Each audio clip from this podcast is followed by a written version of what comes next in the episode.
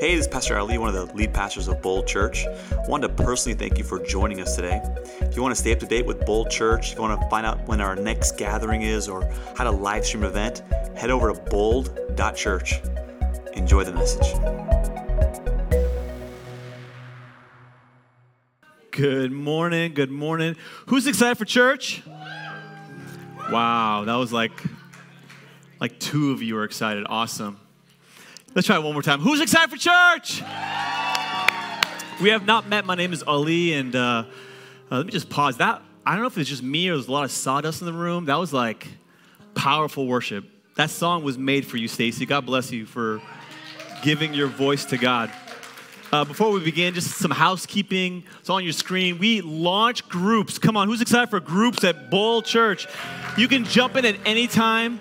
And today, if you, you've been coming for a while and you want to officially join this church, today after service, growth track. It's where you want to come take your first step in becoming part of this movement called Bold. And next week is probably one of our favorite Sundays, Baptism Sunday.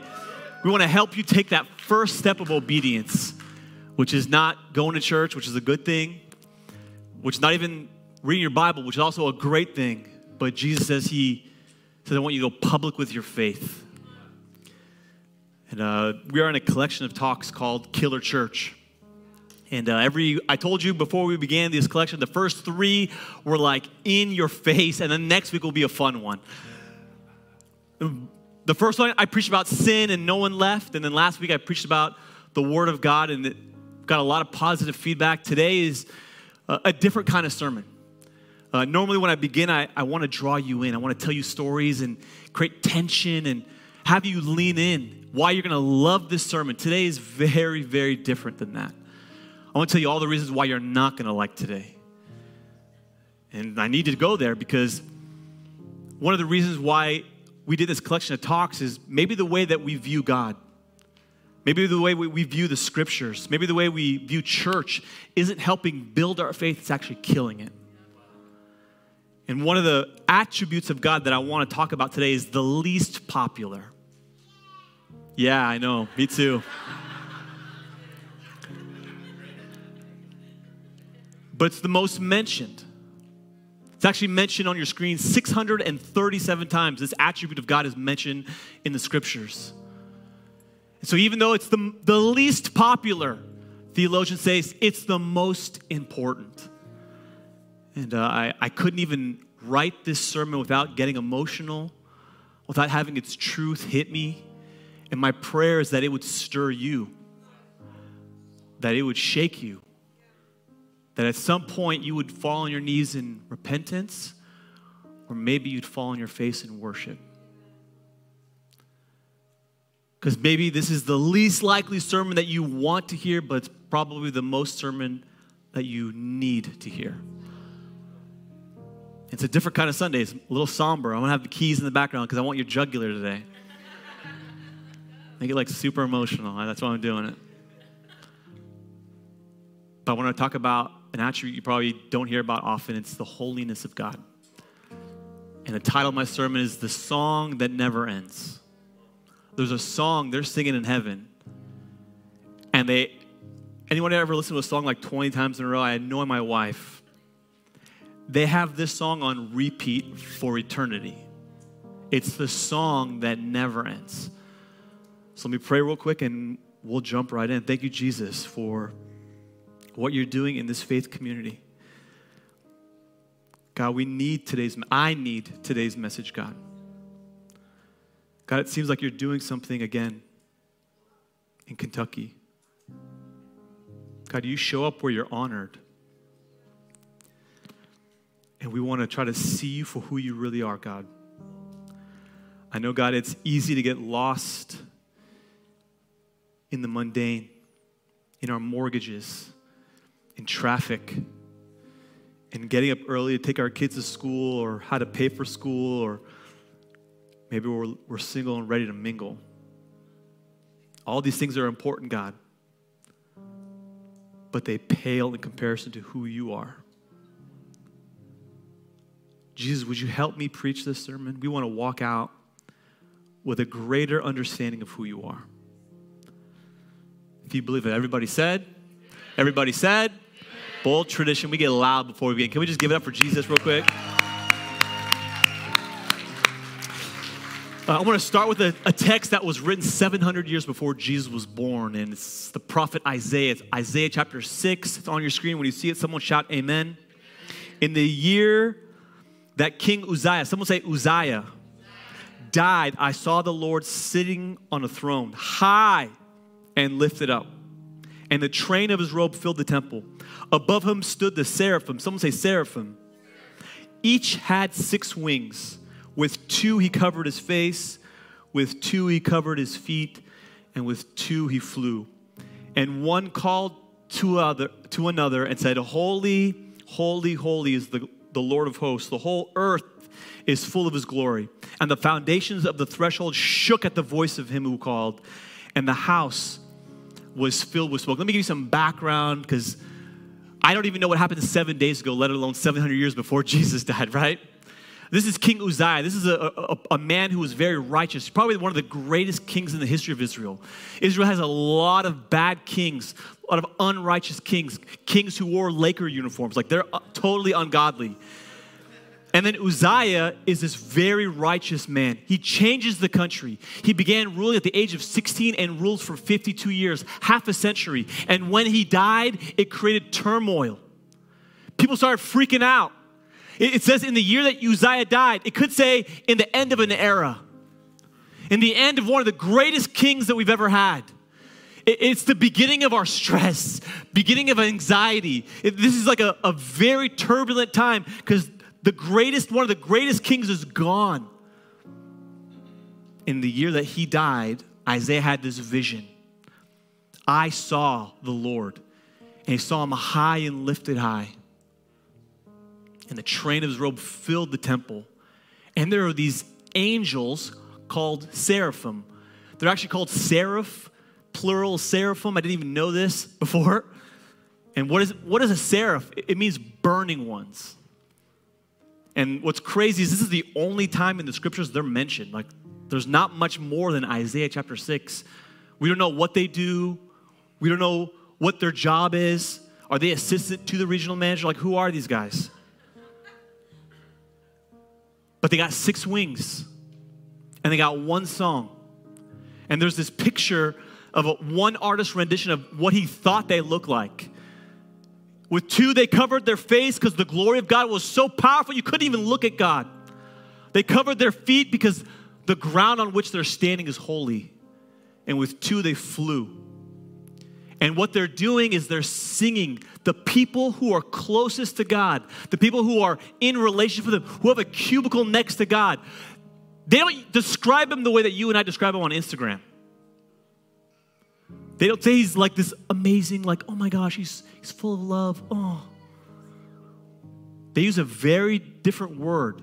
They use the word holy.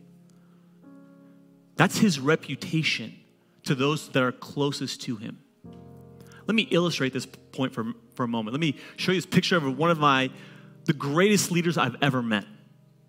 The guy on the right, on the left, is a guy named Steve Stroope, planted and founded one of the largest, most healthiest, most influential churches in America, and he doesn't even want to be known. It's Lake Pointe. About 15 years ago, when they're running 10, 15,000 people, he had a vision and a dream. He wanted to influence more people outside the walls of his church than inside the walls of his church. And so, about 15, 20 years ago, he started planting churches in the hardest reaching unchurched cities in America New York, Boston, Seattle, LA. We're one of the Lake Pointe church plants. They gave us money, they, they pour into us. And every time I heard about him, the stories were like, oh, he's the Yoda of church planting oh my gosh, he's, the, he's, the, he's one of the best public speakers you've ever seen. Oh my gosh, he's a leadership guru. And the acronyms and the way they would describe him was just like so, like, it's almost superfluous. It's like, is he really that great? And then I went in 2017. I've gone every year since for a week I spend there. It's one of the best weeks. I just get poured into, I get sharpened. And then I got to hang out, hang out with their, his staff, those that are closest to him. Tell me what Steve is like. And they all kind of used one word oh, he's brilliant. the guy would get up in a room of 200 people and shake everyone's hand for one time and then go around the room and recite everyone's name from memory. The guy is br- like, you name a pastor and they call him for wisdom. And it's interesting to me that the people closest to Steve Stroope, God bless you, Steve Stroope. If you ever watch this video, you probably don't ever hear me preach, but those closest to him use the word brilliant. Those that are closest to God, they don't use the word brilliant. They don't say, oh, Jesus is like the greatest public speaker.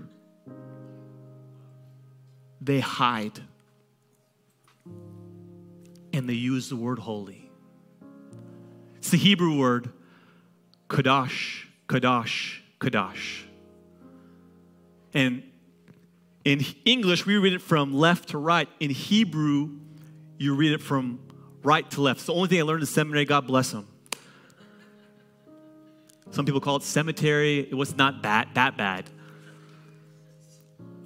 But it, the Hebrew language is, is not that much different than English. When you want to emphasize something, you underline it or you italicize it, you make it bold or you repeat things. This is why Jesus says, Verily, verily, or truly, truly, I say to you. Because he wants something to be emphasized, he would repeat it. That's why Matthew McConaughey says, All right, all right, all right. Some of you don't even know who that is. Joey from Friends, how you doing? Right? And then he, he says it slower the second time, how you doing? Because we want to emphasize something, we repeat it. Every parent in here knows don't do that. Sit down. Go brush your teeth. Go brush your teeth. Go. It's 9:30. Go brush your teeth. Because when we want to emphasize something, we repeat it. The Hebrew language is no different. You wouldn't just say it once, you wouldn't say it twice, you would say it three times as the highest form of emphasis. And this is the only attribute of God that is repeated three times in a row. God is not love, love, love. He's not gracious, gracious, gracious. He's not merciful, merciful, merciful. The only time God is repeated three times the same is holy, holy, holy. You should take note of that. Because those who are closest to him, they describe him very different than the way that you and I do on Instagram. And this word holy is lost in our churches. When we hear the word holy, we think of holy communion, holy matrimony. Maybe, maybe you're a Monty Python fan, Holy Grail. I don't know. And it's, it's definitely changed in our culture. We add the word holy before we cuss. Holy blank. And I didn't say it, your evil heart filled in the blank. Shame on you. Shame on you. I'm not going to say that. I'm trying to be holy. And even Christians use it like holy moly or holy guacamole or holy smoke. And then the worst is when our friends want us to go to the club with them. They're like, oh, you holier than thou? And they shame us with this word. Are you a holy roller? And they try to make you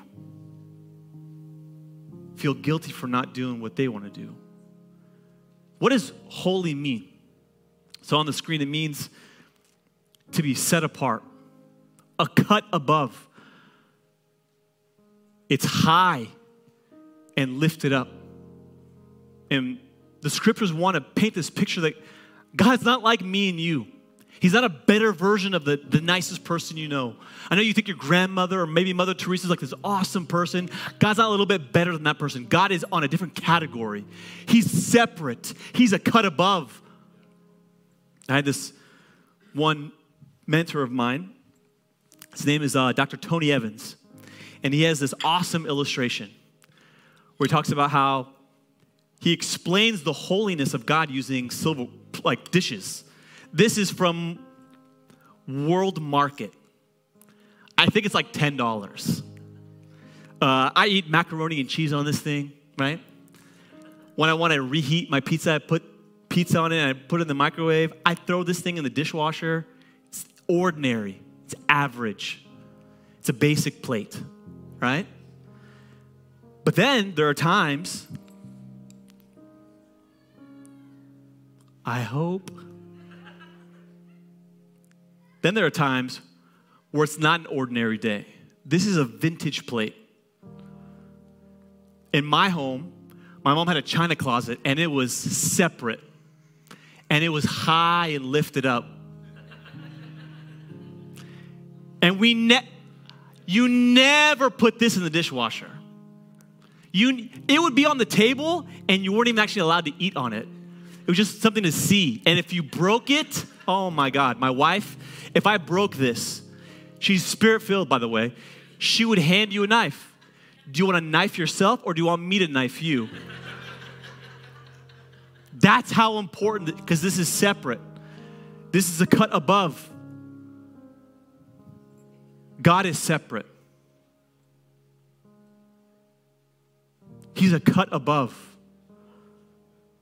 He's above everything you can possibly imagine. He's better than your grandmother. He's better than the nicest person. He's not in the same cat. He's he's separate. He's above. Above what? Everything. Above everyone and anything you can possibly imagine. In Exodus 15 11, it says this Who is like you, O Lord? It's this question Who is like our God? He is completely, infinitely perfect. Not like partially, per- totally perfect. He's immutable. He's immeasurable. He's amazing. There is no one like our God. He's self sufficient. He's self sustaining. He's self existent. He has wisdom that he didn't need to learn. He has strength that he didn't need to gain by going to the gym. He has a love that he didn't have to first receive before he gives it. There is no one like our God. He's the same yesterday, today, and tomorrow. You can give it up for Jesus. He is holy. And I love that in the year that King Uzziah died, when the nation was freaking out over their, one of their greatest leaders dying, God gives Isaiah this vision of his majesty, of who he really is and watch what happens to Isaiah, who's probably the most righteous man in all of Israel. And look what happens when he gets in the presence of God. And I said, Woe is me, for I am lost. Some translations say, I am ruined, I'm undone, for I am a man of unclean lips, and I dwell in the midst of a people of unclean lips. For my eyes have seen the King, the Lord of hosts. Anyone ever ride a roller coaster before? A few of you, awesome. Some of you get out more. I was terrified until the age of 18, just terrified of heights. Then I finally went on, and I remember the first like five minutes of the roller coaster, my eyes were closed and my booty was, mm, right? Everyone is. And then I went through it, and I immediately went through the exit and went straight back in to line because I'm like, I'm an addict. For like 10 years, my Instagram handle was roller coaster tester. I loved him so much. and we think God's like that. That the first time I meet him, the first time I'm around him, I'm gonna be scared, but oh my gosh, he's like a teddy bear. He's a, he's a, he's a blanket. Oh, in Matthew 17, Jesus takes his three best friends, Peter, James, and John, up a mountain because he wants to pray with them alone. And Jesus begins to glow because he's not just a man, he's not a prophet, he's God in the flesh. And the Bible calls it the transfiguration. And all three men fall on their face, terrified, the Bible says. And you think, oh my gosh, this is the first time they're riding the roller coaster. Second time's gonna be way better, right? We fast forward 50 years. John has been walking with Jesus for two thirds of his life. Some theologians say he's 80 to 90 years old. He's on the island of Patmos, and Jesus shows up again in his glory. In Revelations 1, it says that John, who was there when he was 20, now he's 80, falls down as a dead man. You never get comfortable around the holiness of God. I love what Isaiah does here. He says, I'm undone. This is what happens when you get in the presence of God. Then Isaiah 6 says this Then one of the seraphim flew to me, having in his hand a burning coal that he had taken with tongs from the altar, and he touched my mouth and said, Behold, this has touched your lips. Your guilt is taken away and your sin is atoned for. What I want you to see is what Isaiah didn't do and what he did do. He didn't pull out his cell phone and like sing along karaoke, holy, holy, holy. He didn't join in. He didn't worship. He just started repenting. Woe is me. Whoa, and he started backing up. And the question is, what did God say? What did God do to elicit that response? God did nothing. God didn't even say anything. He just was. His, his presence is so perfect. His, his majesty is so holy and different. It just pulls this out of him. And I love that he says, I'm a man of unclean lips. And my first thought is, is he a Lakers fan? Because those guys cuss like sailors. This is a this is a prophet. This is a professional Christian. His whole job is to talk about God in a right way, using the right words. And immediately he becomes aware of his sinfulness. And immediately he's like, I know everyone in this country thinks I'm like the most righteous. In the category of good, God is high and lifted up. He's separate. I'm not even on the same level. He's holy and I'm not. Look what Billy Graham says. It is only when we understand the holiness of God will we understand the depths of our sin. The closer you get to Jesus, the more self aware you become. Maturity is an openness to talk about how jacked up you are. I remember when I first came to church, I hid all the brokenness I had because I didn't want people to know. Everybody knows, bro. Come on. But when you meet Jesus, you realize he's not like you and me. He's separate. He's high and lifted up. He's a cut above. And it's self righteous Christians who point out the sin of other people Oh my gosh, did you see the way she dressed? Oh my gosh, did you see what she did? Oh my gosh, blah, blah, blah. Self righteousness is about comparing yourself with other people. But when you're in the presence of God, you don't think about other people, you're comparing yourself to God. And you realize, I don't even care what's happening with them. I love the order. Isaiah said, I'm a man of unclean lips. And I'm also around a people. He hangs out with prophets. He's like, all of us. Me first, though. And I love that Isaiah doesn't beg for forgiveness. He's like, God, I'll, I'll read my Bible every day. Just give me one more chance. I'll join the dream team. I'll go to groups. I'll give anything you want, God. He's just, he's just repenting. And God initiates. Watch what it says in Isaiah 6, verse 7 Behold, this has touched your lips. Your guilt is taken away and your sin is atoned for. God is so good that He initiated the atonement. It wasn't that Isaiah wanted it. If you understand this, you understand Christianity. When you and I were in sin, God pursued us. Romans chapter 5, verse 7 says, God and, but God showed his love for us that while we were still in the club, in our addiction, in our jealousy, in our boyfriend's bed, in our addiction, in our greed, wherever you were, doesn't matter. God pursued you, He came after you while we were still sinners, Christ died for us. Who is like our God? There's only one person who's kadosh, kadosh, kadosh. There's only one who's holy, holy, holy. And he's separate. And he's high and lifted up. There is no one like our God.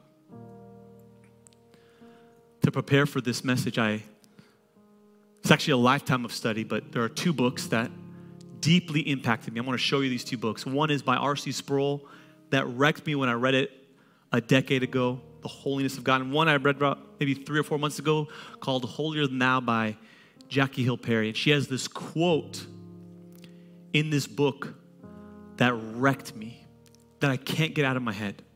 I want to read it to you. If God is holy, then he can't sin. If God can't sin, then he can't sin against you. And if he can't sin against you, shouldn't that make him the most trustworthy being there is? See, we think when we hear the word holy, we're supposed to run away from him. But this attribute should cause you to run towards him. You can trust him. You can cast your cares upon him. He'll never hurt you. He'll never leave you. He'll never forsake you. He'll never harm. He'll never put you in a situation that isn't best for you because he's holy. It's not that he's loving, it's that his love is holy. It's not that he's powerful, it's that he's, his power is holy. It's not that he's gracious, that his graciousness is holy. There's no sin in him, there's no imperfection in him. He is perfect. And because of that, you can trust him. You can never do anything that cause him to love you more. You can never do anything that cause him to love you less. And my favorite part of this story is in the year that King Uzziah died, the end of an era, one of the greatest kings, this sinful man, Isaiah, has this revelation that he's not on the same level as God. And goes, Woe is me. God forgives him. God initiates. God wants to extend that promise to you. And my favorite part is one chapter later in Isaiah chapter 7. Don't show it yet. Crazy things happen. But I want to read you Isaiah chapter 6, verse 9 first. Then I heard the voice of the Lord saying, Whom shall I send? Who will go for us? Then I said, Here I am, send me. Because of your mercy, because of your forgiveness, because you're the only one who's seen me for who I really am. I fall short and you still love me. You still initiated. Anything you want, yes. Anything you want me to do, I'm your man. Tell me where to go, I'll, I'll, go. You want me to serve, I'll serve. You want me to give, I'll give. You want me to do group forget, I'll do anything you want. When's the last time you were stunned by the holiness of God who initiated your atonement that you didn't deserve it? Because the only response is whatever you want, God. Yes, you're that amazing. You're that good. Isaiah said, Send me. And the very next chapter, the Israelites, the nations around them, hear their king has died. And they mount up the horses because they're going to go wipe the Israelites off the map. And they come to Isaiah and they say, Isaiah, our king is dead. Are we going to die? And Isaiah goes to the Lord and says, Are we going to survive, Lord? And God says, Yes. And they come back and like, We don't believe you. Give us a sign. Prove it. Now you understand one of the greatest Christmas verses is around the holiness of God. Isaiah chapter 7. Therefore, this is the sign that you want, that you won't get wiped out. The virgin will conceive and give birth to a son, and they will call him Emmanuel. The sign that I'm going to rescue you from the greatest problem in your life. It ain't that country. It ain't the economy. It ain't the political climate. Sin. And this is a promise of the Good Shepherd the resurrection and the life, the door, the vine, the one who laid down his life. He's Kadosh, Kadosh, Kadosh.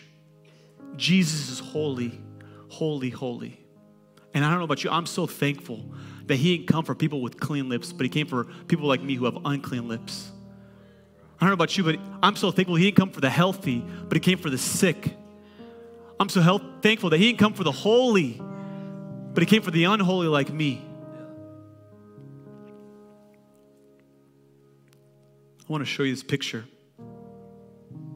Because a lot of Christians in America are like losing it. Because this dude named Sam Smith sang a song called Unholy. What a play on words. Oh my gosh, how could you do this? Let me tell you, when you're close to God, you don't care what other people are doing. It's very self righteous to say, shame on you. This is what I want to show you, though. These are, this is Gen Z, by the way. We are actually in a time in history, America's, there are more people that don't identify as Christian than any other time in American history. Silicon Valley's the most unchurched, it's been that way for a long time, but that that's spreading now. There, 80% of kids in this generation, when they go to high school, they walk away from God. 20% of Gen Z identifies as LGBT. I love that in the same month Satan was worshiped, God showed up again.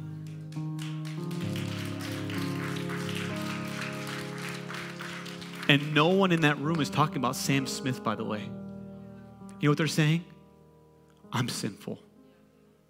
I don't measure up to the holiness of God.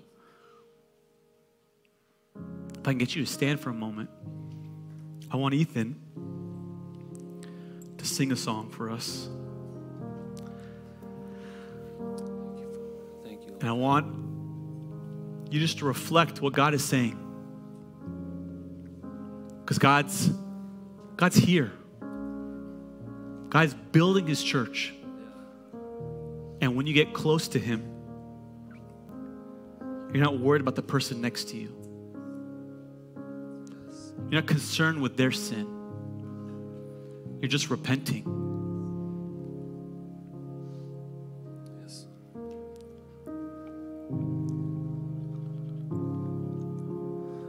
Oh, holy, all the angels cry.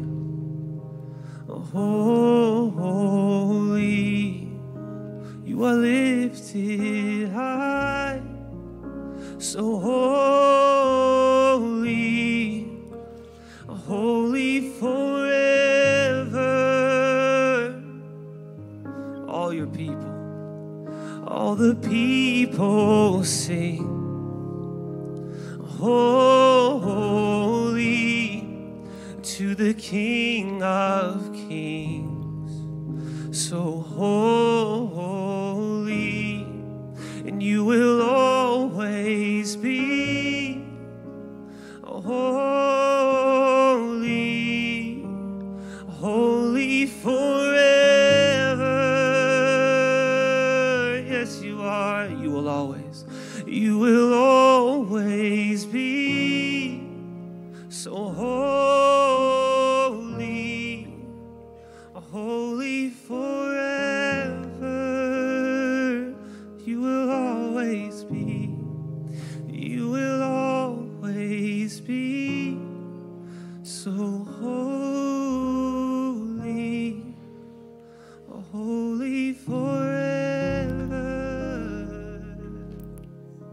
God is holy.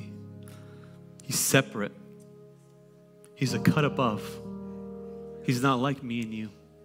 And with every eye closed and every head bowed, I, I want some of you just to humble yourself before the presence of God. Hey, thank you so much for listening today. If you found this message encouraging and inspiring, would you consider subscribing to this podcast? That way, you won't miss the next word that God wants to speak to you. See you next time.